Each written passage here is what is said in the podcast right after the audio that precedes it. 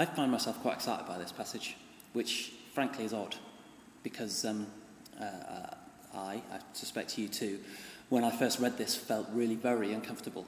Those woes that Jesus declares, um, I took those very personally. Uh, they, I think, are spoken to people like you and me. Jesus says, um, Woe to you who are rich, for you've already received your comfort. Woe to you who are well fed now, for you will go hungry. Woe to you who laugh now, for you will mourn and weep. And woe to you when all men speak well of you, for that is how the fathers treated the false prophets. It's been my suspicion for a long time that um, there is something fundamentally missing within Western Christianity. Um, for all its strengths, for all of its um, uh, clarity and uh, power, for all of the impressiveness of some of our churches, um, uh, I have a nagging suspicion that something in the discipleship that we call people to is just really wrong. And I think I've found myself talking about it a lot and my uh, great concerns about our individualism, our um, uh, uh, uh, tolerance of the sort of sins which seem to be very serious in the Bible, like pride and greed and selfishness. The fact that those things uh, don't seem to sit all of that uncomfortably with our Christianity. But I feel like it's taken a long time to be able to really start to put a finger on what the problem is. And um, uh, perhaps this last week I felt that uh, I'm just beginning to grasp for myself um, what the crucial difference is between the way of Jesus and the way of modern Christianity. I'm really enjoying this series on Luke's Gospel. Once again, I say enjoying.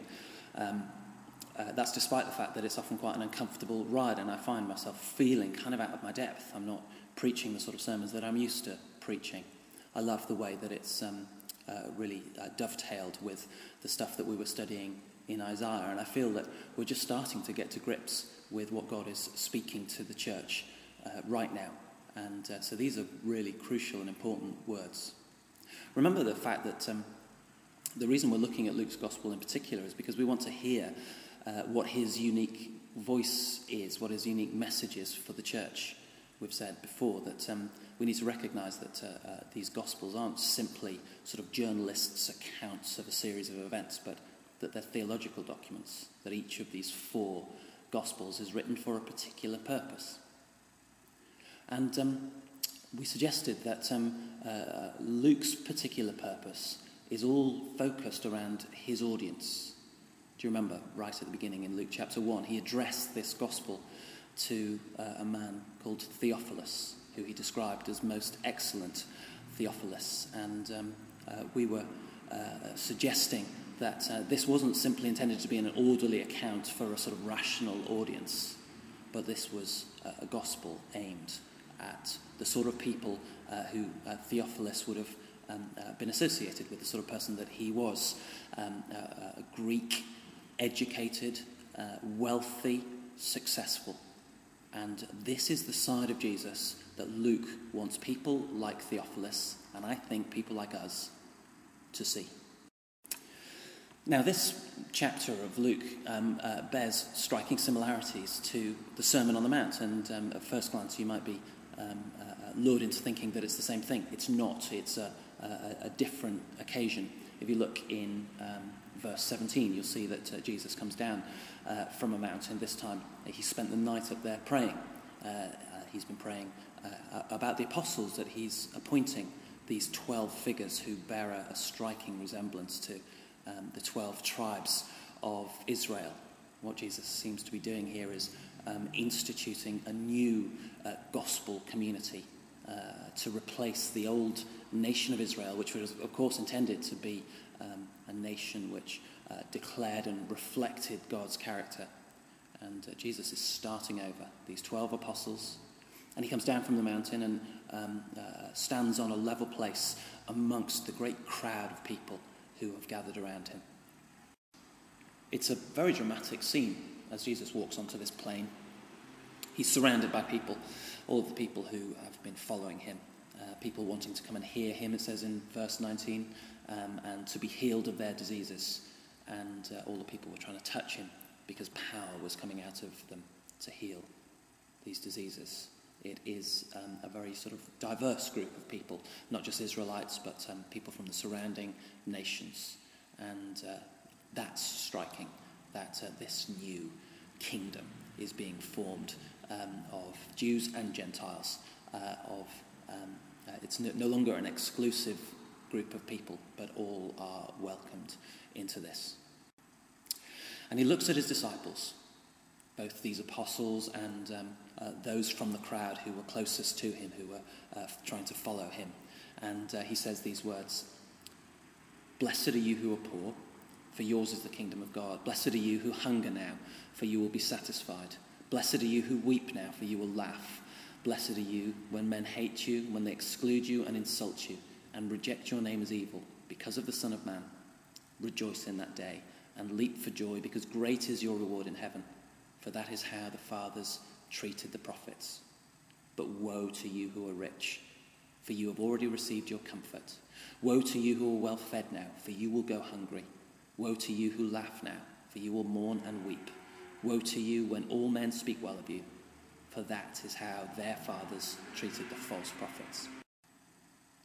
Now, that is uncomfortable reading. It's just the sort of thing that um, we might be tempted to, uh, I don't know, file in the don't know quite what to do with that category. Certainly, when I started preparing this, uh, I felt well out of my depth. Oh my goodness, what do we do with this?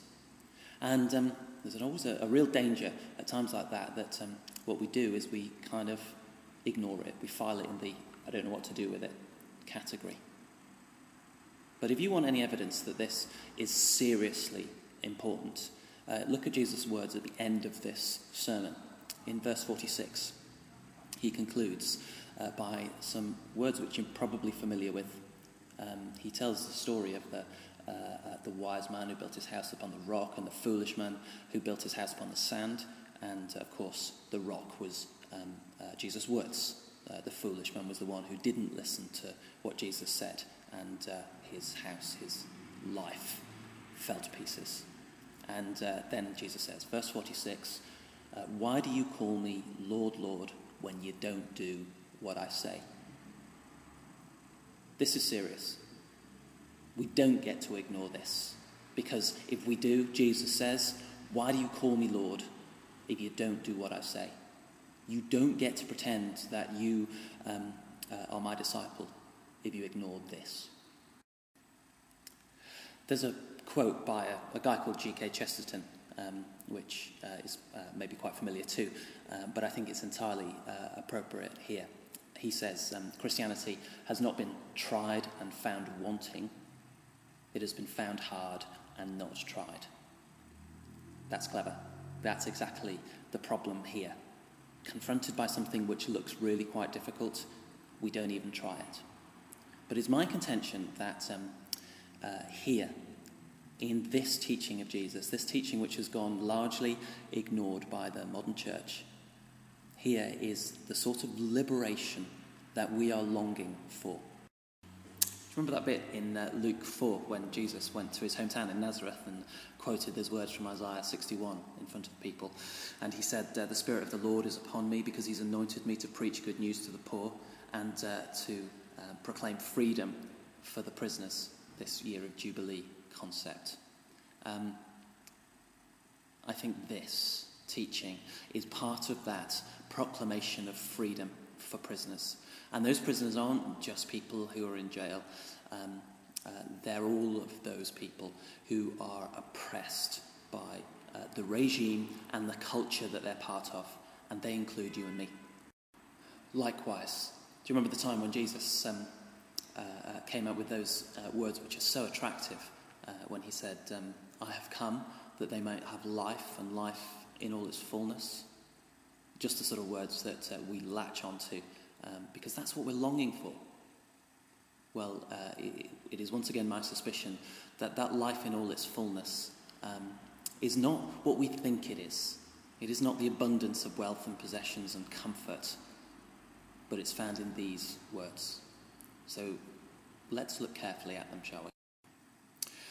What Jesus does in this phrase, in this um, uh, set of phrases, is lays down what is essentially a manifesto. It is um, a, a system of values and priorities that take precedent in this kingdom of God. What he's doing is instituting a new um, kingdom, a new uh, nation, a new uh, people. And right at the beginning, he lays a foundation of the things that will be important. And he uses two words um, time after time. Those two words are um, blessed and then woe. And um, blessed has been translated in lots of different ways, um, very few of which actually do um, justice to it. Um, uh, it's sometimes translated as happy, and that's uh, not even close to suggesting um, the uh, richness of this word. But it doesn't not mean that. Um, uh, it's a word which uh, suggests fullness and wholeness, uh, perhaps peace. It has got reference to that um, wonderful old Jewish word of shalom. And um, blessed is um, being whole in yourself and before God. Woe, on the other hand, um, our first reaction is to uh, imagine that it's some kind of curse. Um, but uh, the phrase is not cursed are you if you are rich, it is woe to you if you're rich. What does woe mean? Well, actually, we know this, don't we? Woe means misery. Misery to you, to you if you're rich. Misery to you if you're well fed. Misery to you if you laugh now. And misery to you when all men speak well of you. Now, in order to simplify this, I want to uh, uh, break this down into two sets of values.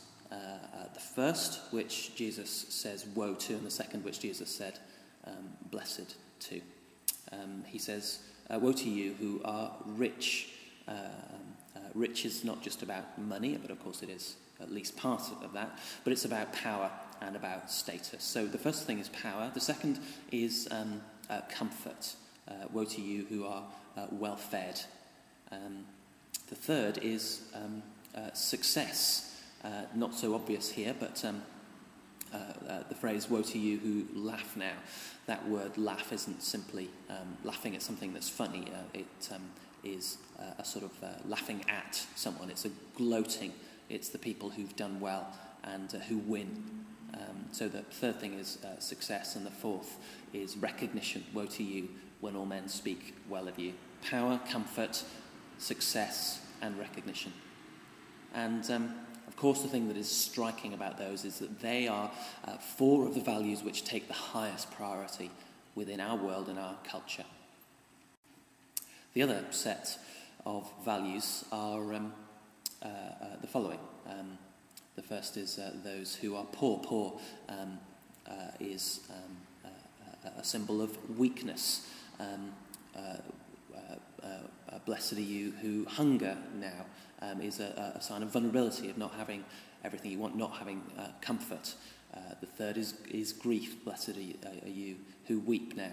And um, uh, fourth is um, uh, blessed are you when men hate you and exclude you. Um, it's a lack of reputation and um, being excluded.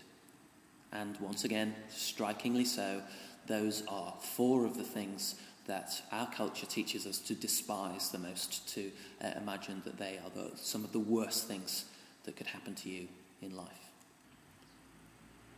And what Jesus is saying is that in his kingdom, in the kingdom of heaven, that um, value system is totally inverted from the way it is in the world. That um, uh, uh, uh weakness, vulnerability, grief, and uh, exclusion are the things which bring blessing. And uh, power, comfort, success, and recognition are the things that bring woe. And at first glance, this seems like it's just one of those sort of um, non logical uh, aspects of the kingdom of God. Uh, we just need to kind of believe this, take this on faith.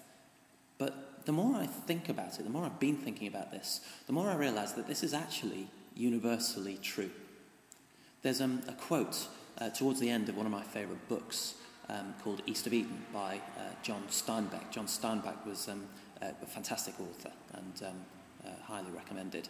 Uh, but he was a man who uh, loved the simple things of life and had a wonderful uh, sense of respect for the ordinary uh, and particularly ordinary people. He was also deeply suspicious of um, uh, wealth and uh, prosperity and uh, the damage that it did to people. And uh, he says this He says, um, I have noticed that there is no dissatisfaction like that of the rich. Feed a man, clothe him, put him in a good home, and he will die of despair. Now, when I read that quote, I, I loved it for some reason, but it um, really didn't make an awful lot of sense to me. And yet, actually, I think that um, if you look at our society, you realize that for all of its um, wealth and success and prosperity, actually, people perhaps have never been more lonely um, and miserable. Um, and that those old truisms that money doesn't buy you happiness, well, frankly, we don't actually believe them. What Jesus is saying is that those things which are most prized by our world are actually the things that bring us the most misery. And he who comes to proclaim uh, release for the prisoners actually wants to release us from the tyranny of those desires which uh, uh, seem to get closest to our heart. Have you ever stopped to think about how much of our struggle and our pain, uh, our tears, uh, and even our prayers gets caught up in our longings for all of the sort of things that we think um, are good and we even think that God wants us to have. How much uh, pain is caused by us not being successful, not getting the things that we want, not being comfortable, and people not speaking well of us. Well, the truth might be that those things simply aren't good for us and that um, uh, the fact that God doesn't give us those things that we want might not just because uh, He's being awkward, but might because uh, He doesn't want us to get caught up in the sort of uh, uh, woe that is caused by uh, all of those things success, belongings, wealth, so close to our heart, and yet perhaps really not good for us.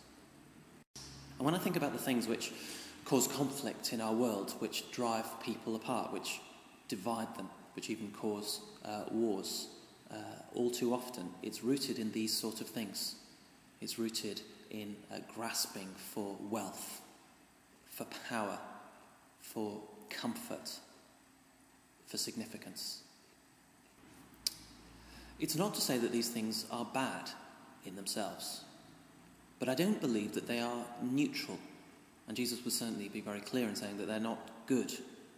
I think all of these things are dangerous and that we should treat them with suspicion. It's not that um, uh, power and money and reputation are always bad things and that we should always turn our back on them. But our uh, uh, real danger is that uh, we've so uh, valued them that we pursue them. Do you remember the thing that Jesus said about um, where your heart is? He said, uh, Look at where your treasure is, because that'll be where your heart is. Look at the things that you desire most, because that is an indication of where your greatest priorities lie. And what about the other things? What about um, that list of things which, um, by the world's standards, are some of the most pitiable things weakness, vulnerability, grief, and exclusion? How can they be seen to be good things? Well, once again, it strikes me that um, if Jesus' desire is for us to find life in all its fullness, and not simply for us, that sounds rather too individualistic, but his intention here is to recreate a, a community of, of people who um, uh, reflect the character of God and live life in uh, the way that he intended to as a witness to his uh, goodness. The truth is that the fullness of life, as we all deep down know, doesn't lie in significance and power and uh, wealth and comfort, but actually lies in far simpler things.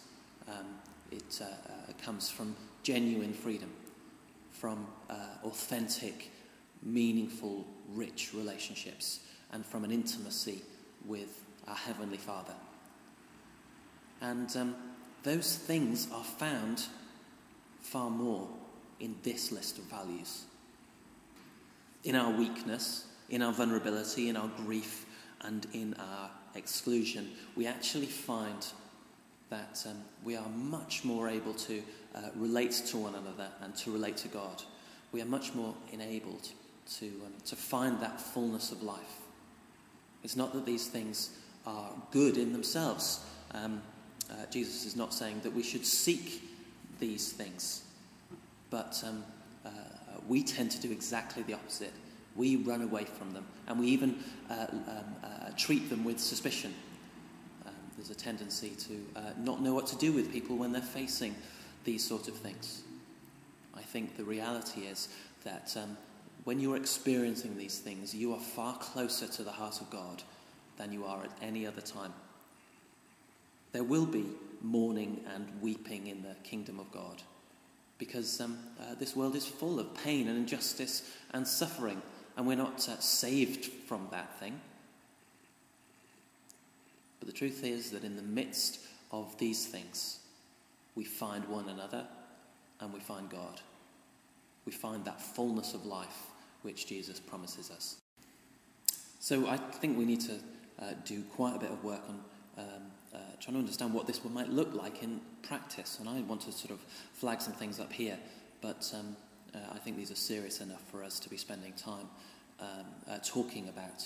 Um, because if we are to change our value system from that of the world to that of the kingdom, uh, it's going to take a lot of doing. But the first thing I want to reflect on is that um, what this looks like is um, that uh, we're no longer afraid or suspicious of these things. We're actually set free from that, um, uh, that pain of believing that uh, when things go wrong, when uh, I am not comfortable or successful or spoken well of, that um, uh, somehow I'm not being blessed by God. Jesus actually inverts that belief. He says, uh, when those things are happening, you are blessed, particularly when that's because of me. And when we're talking to people who are part of our community who are going through those things, we don't need to treat them as if somehow they're unusual, somehow there's something gone wrong. This is normality. This is this broken and painful world that we are part of. The flip side of that is, I think we need to be suspicious when uh, we receive those uh, uh, things which Jesus says woe to. We need to be suspicious when money is not a problem for us. We need to be suspicious when life is comfortable. We need to be suspicious when people speak well of us or when our reputation or significance grow.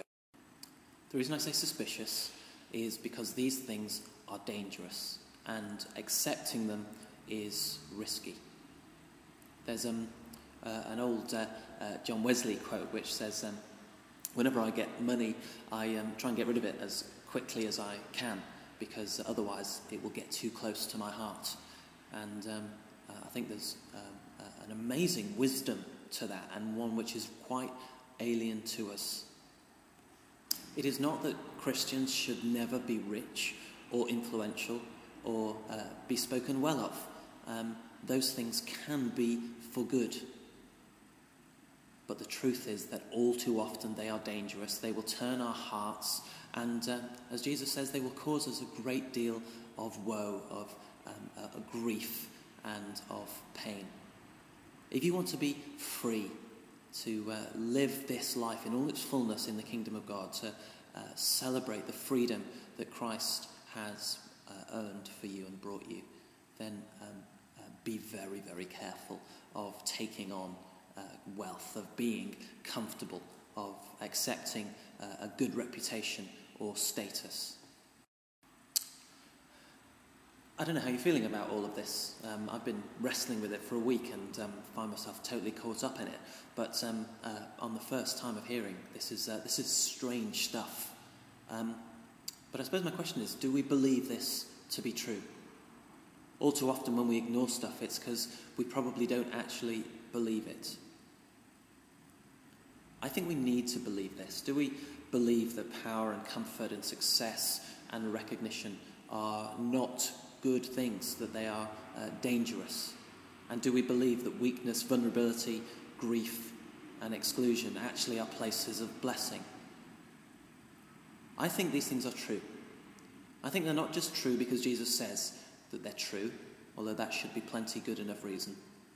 I think they're true because actually this is how it works in practice. I think the reality is that the fullness of life is never found in all of the things which we've been led to believe. And I think there is real freedom in no longer setting our hearts on them. Those of you who um, work uh, in the sort of uh, jobs where you're motivated by reward, what would this look like? What would it look like if um, no longer could you be motivated by the promise of status or financial reward? What choices would you make if that was the case? I think that would be real liberation. The ability to make choices based on uh, what you believe to be right rather than based on your desires. And what about your sort of goals for life? What about the things that you dream of and pray for? What about if we actually believe that um, blessing and the fullness of life is found in very different things? Would we make different choices about our lives? Would we make different choices about how we spend our time, invest our energy, the sort of people that we committed to being around? Jesus is instituting here a new kingdom, a new way to live. It isn't like anything that we've seen before, but it is deeply and profoundly true. And there is in this real life. So, my hope is that um, recognizing this, recognizing this, which I believe has been a real blind spot for the Western Church for many, many years, recognizing this is the first step of us uh, uh, becoming a community which finds that freedom and fullness of life in Christ and actually gets to live out what it looks like to be a gospel community, a community filled with the goodness of God.